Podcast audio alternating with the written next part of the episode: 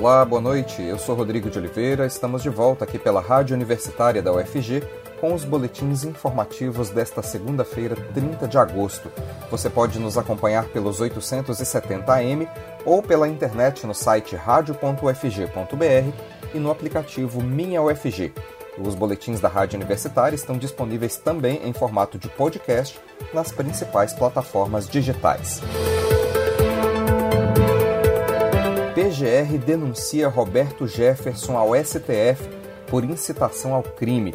A Procuradoria-Geral da República enviou nesta tarde uma denúncia ao Supremo Tribunal Federal contra o presidente nacional do PTB, Roberto Jefferson, por incitação ao crime e outros crimes previstos na Lei de Segurança Nacional e na lei que tipifica crimes raciais. A denúncia foi assinada pela Subprocuradora-Geral da República, Lindora Araújo. Jefferson foi preso no último dia 13 por determinação do ministro do STF Alexandre de Moraes, relator do inquérito das milícias digitais. Agora o Supremo deve dar um prazo de 15 dias para que a defesa de Jefferson apresente resposta à acusação. Em seguida, o plenário analisa se recebe a denúncia, o que poderá transformar Jefferson em réu. PGR quer análise independente de relatório da CPI da Covid. Em reunião com a cúpula da CPI da Covid no Senado, o Procurador-Geral da República, Augusto Aras, disse que fará uma análise independente do relatório da comissão. A cúpula da Comissão Parlamentar de Inquérito, que investiga a atuação do governo federal na pandemia de Covid, já estuda um plano B caso Aras não analise o documento dentro de 30 dias, que é o prazo legal para o trabalho do MPF, o Ministério Público Federal. O vice-presidente do colegiado, senador Randolfo Rodrigues, da Rede, disse que a CPI pode mover uma ação contra Aras no STF, Supremo Tribunal Federal, caso ele não tome as providências para punir os políticos apontados no relatório que será elaborado pelo senador Renan Calheiros, do MDB. Randolph já afirmou que o relatório deve propor o indiciamento do presidente Jair Bolsonaro e de outras pessoas envolvidas nas investigações pelos crimes de charlatanismo, curandeirismo, exercício ilegal da medicina e divulgação de propaganda enganosa, entre outros. O relatório de uma CPI pode sugerir a continuidade das investigações e também o indiciamento de responsáveis. No entanto, o pedido de novas diligências ou a responsabilização civil e criminal de culpados ficam a cargo do Ministério Público. O procurador-geral também pode optar por não levar as sugestões da comissão adiante. Aras afirmou logo após a reunião com os senadores que só irá se manifestar sobre a CPI quando receber o relatório e reforçou que cumprirá a Constituição e a legislação quando tiver em mãos. Butantan e Pfizer entregam ao Ministério da Saúde mais de 12 milhões de doses de vacinas contra a Covid. Na manhã de hoje, o Instituto Butantan liberou um lote com 10 milhões de doses da Coronavac. Além disso, mais um carregamento com 2 milhões e 100 mil doses da vacina da Pfizer desembarcaram ontem no aeroporto de Viracopos, em Campinas, em dois voos provenientes dos Estados Unidos. As novas doses serão repassadas para estados e municípios vacinarem a população. Desde janeiro, o Butantan já disponibilizou 92 milhões e 800 mil doses da Coronavac e já se aproxima de cumprir os dois contratos que firmou com o governo federal para o fornecimento total de 100 milhões de doses do imunizante. Segundo o diretor do Butantan, Dimas Covas, as doses que ainda faltam para a conclusão do contrato serão entregues em meados de setembro. O contrato com a Pfizer também prevê a entrega de 100 milhões de doses até o final de setembro. Até o momento, a farmacêutica norte-americana entregou ao Brasil apenas 53 milhões de doses da vacina. Mais 100 milhões de doses da Pfizer foram adquiridas pelo Ministério da Saúde, com entrega prevista entre os meses de outubro e dezembro. Esse novo contrato com a Pfizer deve ser utilizado para a aplicação da terceira dose nos brasileiros. Mais de 100 milhões de brasileiros já tomaram as duas doses da vacina contra a Covid. De acordo com um levantamento feito por um consórcio de veículos de imprensa que inclui os maiores jornais, portais de internet e emissoras de TV do país, o Brasil chegou hoje à marca de 60 milhões e 300 mil habitantes que completaram a vacinação contra a Covid, recebendo duas doses ou a vacina de dose única. o número equivale a 28,3% da população total do país. Em termos percentuais, o estado de São Paulo lidera entre aqueles com a maior parcela de sua população vacinada com a primeira dose. 71,17% dos paulistas já receberam ao menos uma dose de uma das vacinas disponíveis no PNI, o Plano Nacional de Imunização. O estado com a maior proporção de habitantes com esquema de vacinação completo, ou seja, com as duas doses ou com a vacina de dose única, é o Mato Grosso do Sul, onde 43,38% da população local já se encontra imune aos principais sintomas da infecção provocada pelo coronavírus. 20 estados brasileiros têm ocupação de leitos de Covid abaixo de 50%, porém Goiás está com taxa acima desse patamar. Vamos saber mais informações com a jornalista Maria Cristina Furtado.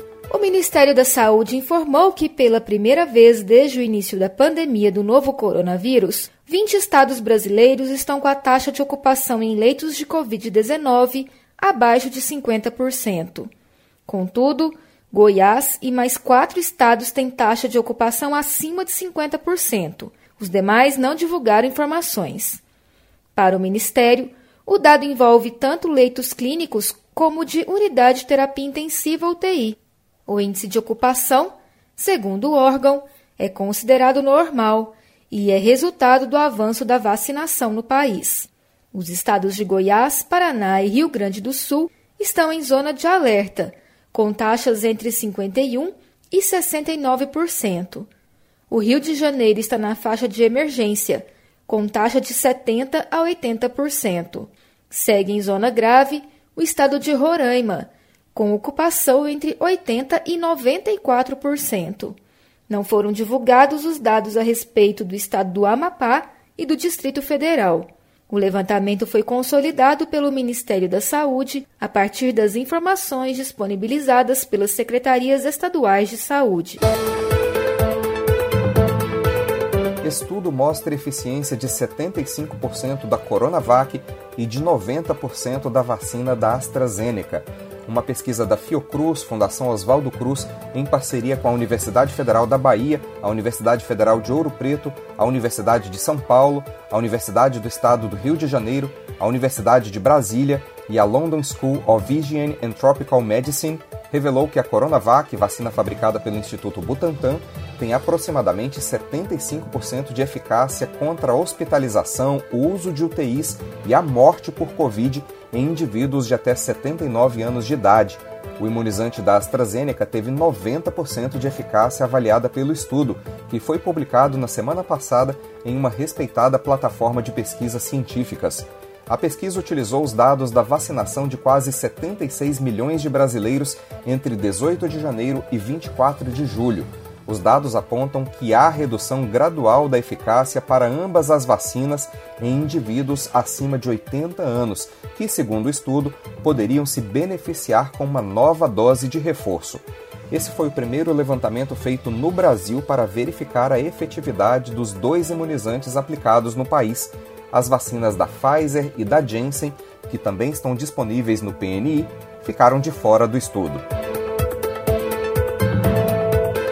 Um outro estudo, também feito por cientistas brasileiros, liga o risco de Covid grave e morte a obesos de todos os graus. O estudo avaliou 21 mil internações de pacientes com Covid a partir de 20 anos de idade em todo o país. A pesquisa mostra que pessoas com obesidade em qualquer grau, mesmo leve, têm pelo menos 32% mais chances de morrer com Covid que uma pessoa não obesa. Nas análises por grau de obesidade, os cientistas não observaram diferenças na prevalência de desfechos adversos, exceto para a prevalência de óbito, que aumentou com a gravidade da obesidade. Em todos os graus, segundo o estudo, houve mais mortes entre obesos adultos que no público geral, crescendo de acordo com a faixa do IMC, que é o Índice de Massa Corporal. Pacientes com obesidade grau 1 tiveram 32% mais mortes que não obesos. Os infectados com obesidade grau 2 tiveram 41% mais mortes que pacientes não obesos. Com obesidade grau 3, as mortes aumentaram 77%. No artigo, os pesquisadores tentam explicar a relação entre a obesidade e o agravamento da Covid. Para eles, o maior peso pode causar descompensação glicêmica e pode reduzir a elasticidade do tórax, condições que dificultam a respiração. Os cientistas afirmam ainda que a obesidade é associada à apneia do sono e à doença pulmonar obstrutiva, que impedem o bom funcionamento dos mecanismos de ventilação. Outro ponto que deve ser considerado é o comprometimento da resposta imune, que torna o indivíduo mais vulnerável a infecções e com menos respostas a medicamentos antivirais. Para os pesquisadores, o resultado pode ajudar a orientar o Plano Nacional de Imunizações, que hoje coloca somente as pessoas com obesidade grau 3 como grupo prioritário. Os autores do estudo sugerem que o Ministério da Saúde inclua todas as pessoas com obesidade, independentemente do grau de severidade, idade e existência de outras comorbidades, no grupo prioritário para a vacina contra a Covid. Lei de cotas nas universidades deve ser revista em 2022. No ano que vem, a chamada Lei de Cotas que reserva 50% das vagas das instituições federais de ensino superior a estudantes de escolas públicas, negros, pardos, indígenas e pessoas com deficiência, vai completar 10 anos e deve passar por uma revisão. As possíveis mudanças são vistas por especialistas como necessárias, sobretudo para que o sistema seja aprimorado e dê condições para que os estudantes cotistas permaneçam nas universidades a Rádio Universitária preparou uma reportagem especial sobre esse assunto, dividida em duas partes, que exibiremos hoje e amanhã em nossos boletins informativos. A jornalista Ana Flávia Pereira ouviu estudantes e dirigentes da UFG sobre o sistema de cotas. Vamos acompanhar. A primeira lei brasileira que reservou vagas para estudantes de escolas públicas em universidades foi aprovada pela Assembleia Legislativa do Rio de Janeiro no ano de 2000 e determinava que metade das vagas das universidades estaduais fluminenses iriam para este público. Um ano depois, em 2001, essa lei foi modificada para que 40% dessas vagas fossem destinadas a estudantes autodeclarados negros e pardos. Depois do Rio de Janeiro, foi a vez da Universidade de Brasília, UNB, implantar uma política de ações afirmativas para negros em seu vestibular de 2004. Assim, a UNB foi a primeira instituição federal de ensino superior a implantar cotas e a primeira do Brasil a utilizar o sistema de cotas raciais. Logo depois da UNB, várias outras universidades federais também passaram a reservar vagas para estudantes de escolas públicas e candidatos negros, pardos e indígenas, cada uma utilizando definições próprias em seus sistemas de cotas. O primeiro vestibular da Universidade Federal de Goiás, UFG, que adotou cotas, foi para ingresso em 2009. A instituição reservou 20% de suas vagas a negros, oriundos de escolas públicas, quilombolas e indígenas. Em 2012, veio a padronização de critérios para todas as instituições federais de ensino superior, por meio da chamada Lei de Cotas, ou Lei 12.711. Desde então, todas as instituições de ensino superior federais do país passaram a, obrigatoriamente, reservar parte de suas vagas para alunos oriundos de escolas públicas, de baixa renda e negros, pardos e indígenas. Para o primeiro ano, 2013, a lei obrigava as instituições a reservarem 12,5% de suas vagas a estes públicos. Essa porcentagem deveria ir aumentando gradativamente até chegar aos 50% em 2016. E a adoção de uma política nacional de cotas incentivou governos estaduais a implantarem sistemas próprios em suas universidades. A realidade fez também o sistema ser aprimorado e hoje há recortes na reserva de vagas para negros, indígenas, pardos, membros de comunidades quilombolas e pessoas com deficiência. Para o próximo ano, está prevista a revisão da atual lei de cotas, dez anos após sua criação. Para o reitor da UFG, o professor Edvar Madureira Brasil, é mesmo necessário rever a atual lei de cotas, promovendo um amplo debate que envolva a sociedade. Na opinião dele, entretanto, ainda não é momento para se pensar no fim do programa, mas sim que o sistema precisa ser aprimorado e, ao mesmo tempo, garantir que o ensino básico ganhe qualidade. Nem de longe é hora de abrir mão de reservas de vagas na educação superior. Claro que pensamos, né, em políticas de ações afirmativas que sejam efetivas é, do ponto de vista de resolver o problema na base, ou seja, na educação básica é fundamental que isso tudo aconteça também, mas precisamos aprimorar a legislação, talvez transformando o Programa Nacional de Assistência Estudantil, que hoje ele é baseado em um decreto, em uma lei de assistência estudantil para garantir todo esse acompanhamento. Precisamos ouvir a sociedade como um todo, de promover um grande debate e essa discussão deve ir para o Congresso Nacional e assim por diante, ganhando os espaços para que a gente tenha depois uma legislação que atenda à realidade do nosso país. A configuração das universidades federais, desde as primeiras ações de inclusão social e racial, mudou bastante. Segundo pesquisa realizada pela Associação Nacional dos Dirigentes das Instituições Federais de Ensino Superior, ANDIFES, de 2003 para 2018, a presença de estudantes com renda familiar per capita de até um salário mínimo e meio subiu de 42,8% para 70,2%. No mesmo período, o percentual de estudantes de escolas públicas passou de pouco mais de 37% para mais de 60% dos graduandos. E a quantidade de negros nas universidades federais cresceu quase três vezes, representando, em 2018, mais de 51% do total de alunos das instituições federais. No caso dos indígenas, que representavam 0,9% do total de estudantes em 2018, o número era duas vezes maior que em 2014. Embora reconheça que o sistema de cotas esteja sendo muito positivo, o reitor da UFG chama atenção para a necessidade de garantir a permanência desses estudantes nas universidades, que têm demandas específicas que precisam ser atendidas. Os números apontam que a política foi extremamente efetiva, mas isso não quer dizer que a política é, resolveu todos, todas as questões. Não dá para se pensar em uma política de reserva de vagas sem um programa sólido de assistência estudantil. Assistência estudantil que engloba não só as questões essenciais de apoio à moradia estudantil, alimentação, apoio pedagógico, apoio psicológico, mas também envolvendo apoio de natureza é, de infraestrutura seja para as pessoas com deficiências, especialmente, né? softwares de aprendizagem, softwares que contemple os cegos e também intérprete de libras para os surdos, acessibilidade das nossas instalações, tudo isso num contexto de aprimoramento.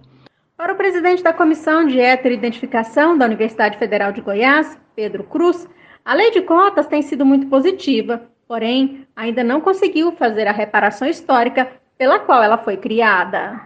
A lei de cotas tem sim proporcionado um importante avanço no processo de inclusão no ensino superior, mas não é o suficiente para suprir essa lacuna histórica gerada pelo racismo, pela discriminação, que acabou por segregar, por determinados grupos por muito tempo. Isso tem uma consequência muito pesada. Né? E que a gente agora, a partir da introdução dessas políticas, tem mudado essa configuração social e eu acho que isso é importante. A lei de cotas promoveu, de fato, uma reconfiguração do perfil de nossas instituições. Hoje nós conseguimos ver uma universidade muito mais colorida, mais alegre, mais diversa, mais viva, porque a gente consegue ver a representação da sociedade nesta universidade hoje. Ainda não nos níveis que a gente deveria ter. O desejável é que nós pudéssemos hoje dizer: olha, podemos acabar com a lei de cotas, porque isso seria um sinal extremamente positivo de que ela sim teria diminuído esse distanciamento, né? Essa desigualdade monstruosa que nós temos no Brasil. Mas isso ainda não é a nossa realidade. Pedro Cruz chama atenção também para a necessidade de ações que garantam a permanência dos estudantes cotistas nas universidades. É preciso pensar que se deve ter né, um programa de permanência robusto que consiga assegurar a esses estudantes cotistas com algum grau de vulnerabilidade, com algum grau de dificuldade socioeconômica, é, necessidade de apoio pedagógico, mecanismos dentro da instituição que possa garantir aí o desenvolvimento dessas políticas. A ex-aluna de graduação e atual estudante de pós-graduação na UFG, Carita Azevedo, que tem cegueira total desde os três anos de idade, conta que permanecer na universidade é mesmo um grande desafio. Entrar na universidade para mim foi uma conquista muito grande, apesar de todos os desafios, apesar de todos os obstáculos. E mais do que entrar na universidade, eu vejo como grande conquista permanecer e concluir o curso, porque o mais difícil não é entrar. A gente faz um processo seletivo, a gente participa, a gente presta o vestibular, passa na prova e assim, a primeiro momento é uma conquista muito grande. Mas vem os desafios, né, durante o curso e a gente precisa ser muito resiliente. Com certeza, o apoio que a gente recebe da família, dos amigos, eles favorecem muito. Eu também me senti orgulhosa quando ouvia dos meus amigos, das minhas irmãs, da minha mãe. Né? Nossa, ela está na universidade e principalmente né, ela está na UFG. O desafio para passar na prova, passar nos testes é bem grande, mas o desafio para continuar é maior ainda, por causa das dificuldades que a gente encontra. Além de estar num nível né, de, de, de graduação ou de pós, além desse peso, né, dessa responsabilidade, aí vem o peso também das dificuldades que a gente enfrenta por ter deficiência. Para a estudante do curso de farmácia, Beatriz Soares da Silva, quilombola da comunidade Levantado, no município de Aciara, em Goiás, permanecer na universidade envolve desafios diversos, inclusive culturais. Quando eu entrei na universidade em 2018, é, aquele primeiro impacto assim, nossa, é lindo, mas quando você entra na sala de aula e começa a ver coisas que você nunca viu, fala assim, nossa, como que eu vou conseguir fazer isso, sabe?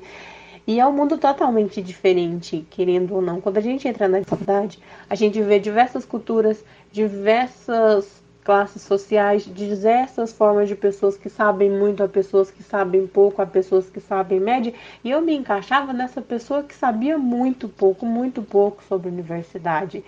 E assim, eu tinha muita dificuldade em assimilar, porque o meu curso ele tem muita química, muita física, muita matemática, e isso me trazia ao desespero, porque eu não tinha a base disso tudo, sabe? Eu tinha o mínimo do mínimo e eu tive que começar do zero.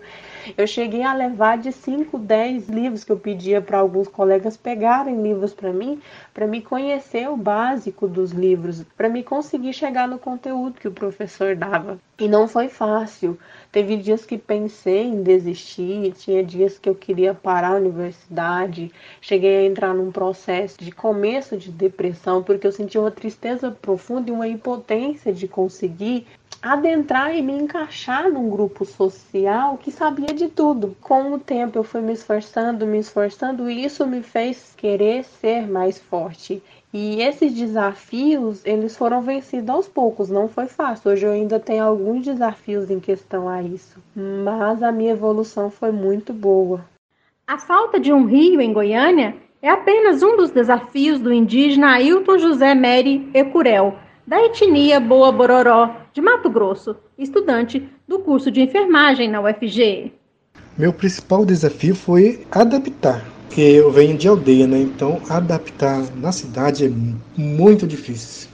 Muito difícil mesmo. Principalmente em Goiânia, que não tem rio para o povo banhar. Então, para nós indígenas é muito difícil. O desafio também é, é sobre bolsas, né? Porque assim, é, aqui tem que pagar aluguel, tem que pagar luz, tem que pagar água. Já para nós na aldeia não tem é, é, é isso, né? Então, para a gente que vem de aldeia para cá, encontra com tudo isso, né? Então, para adaptar tudo isso é, é, é, muito difícil. Segundo a professora Marlene Dornelles de Lima, coordenadora de ações afirmativas na UFG, acolher e trabalhar pela permanência dos cotistas na universidade é tarefa continuada na UFG, que busca aprimorar os aprendizados diversos. A universidade foi aprendendo a importância do acolhimento e da permanência. Por que dessas duas é, relações? Primeiro, porque a gente acolhe a diversidade, a gente acolhe é, uma diversidade de contextos é, e esse desafio também da permanência. A permanência, ela perpassa por vários aspectos, né? Obviamente, o primeiro que eu quero citar é a condição socioeconômica desse estudante que precisa se sustentar em uma outra cidade, por vezes em uma outra cidade muito distante dos pais e dos familiares, e também é, do nosso estudante que ao longo desse processo de democratização é um estudante, uma estudante trabalhadora, trabalhador, né? E isso faz com que a universidade tenha que pensar numa permanência a nível uh, da questão da assistência estudantil, a nível pedagógico, a nível de saberes e conhecimentos que esses estudantes trazem. Então a permanência, ela tem essas várias facetas, essas várias relações que a universidade tem que se preparar, né? De um estudante que precisa de um incentivo, de um estudante que agora, por exemplo, precisa de um acesso à internet, de um estudante que precisa de uma iniciação científica, de um estudante que porventura precisa também de uma de uma reorganização do conteúdo e sobretudo do que a gente vem falando de outras epistemologias e outros conhecimentos que adentram a universidade com a existência dessa diversidade, né? Identidade identitária, cultural, é, de conhecimento, né? Então, é, os desafios da permanência eles são maiores, né? Em muitas dimensões ou camadas. Nessa vivência contínua proporcionada pela grande diversidade possível a partir da instituição do sistema de cotas, ganha a universidade, que pode compreender melhor toda a sociedade brasileira, como diz o reitor da UFG, o professor Edivar Madureira Brasil. A riqueza dos debates, da compreensão da sociedade, das desigualdades do nosso país, das assimetrias que ainda convivemos, ela pode ser muito melhor entendida pela universidade com a presença dos estudantes cotistas. Isso faz a diferença no ensino de graduação, mas faz a diferença também na pesquisa, na extensão, em tudo aquilo que envolve a essência da universidade. Então, são muito bem-vindos os estudantes cotistas porque nos desafiam a pensar e a refletir sobre a realidade do nosso país. Ana Flávia Pereira, para a Rádio Universitária. Nesta terça-feira, a cantora Ângela Rorô é a atração do projeto Música no Campus, que começa às nove e meia da noite, com transmissão pelo YouTube oficial da UFG, pela TV UFG e pela Rádio Universitária. A repórter estagiária Ronilma Pinheiro tem mais informações. E neste mês de agosto, quem vai se apresentar no Música no Campus é a cantora e compositora Angela Ho Ho. A artista vai se apresentar remotamente devido à pandemia, dando sequência à dinâmica da temporada 2021. O show virtual vai acontecer dia 31 de agosto, a partir das 9h30 da noite, e será transmitido pela TV UFG, Rádio Universitária e pelo YouTube UFG Oficial. Angela Rorô, que já possui mais de 40 anos de carreira, começou a cantar na noite carioca por volta da década de 1970 e gravou seu primeiro álbum em 1979. Mas a realidade é que a cantora teve o seu primeiro contato com a música bem antes de tudo isso. Ela começou a estudar piano clássico com apenas 5 anos de idade. O show celebra os seus 40 anos de trajetória artística, que inclui composições, atuação instrumentista espontânea e o canto, considerado pela crítica como raro e emocionante. O projeto Música no Campus, criado em 2009, tem o objetivo de apresentar a diversidade musical brasileira. Nos últimos 10 anos, o projeto já realizou 40 shows no Centro de Cultura e Eventos Professor Ricardo Freua Bufaisal. Repórter estagiária Ronilma Pinheiro, para a Rádio Universitária. Nós teremos mais notícias amanhã no boletim das 10 horas da manhã. Continue acompanhando nossa programação pelos 870 AM e pela internet no site radio.ufg.br e no aplicativo Minha UFG. Nós também estamos nas redes sociais. Curta nossa página no Instagram e no Facebook. Lembre-se da importância de usar máscara em locais públicos, mesmo se você já estiver vacinado. o uso da máscara é um ato de amor e solidariedade que pode ajudar a frear a transmissão do coronavírus. Rodrigo de Oliveira para a Rádio Universitária.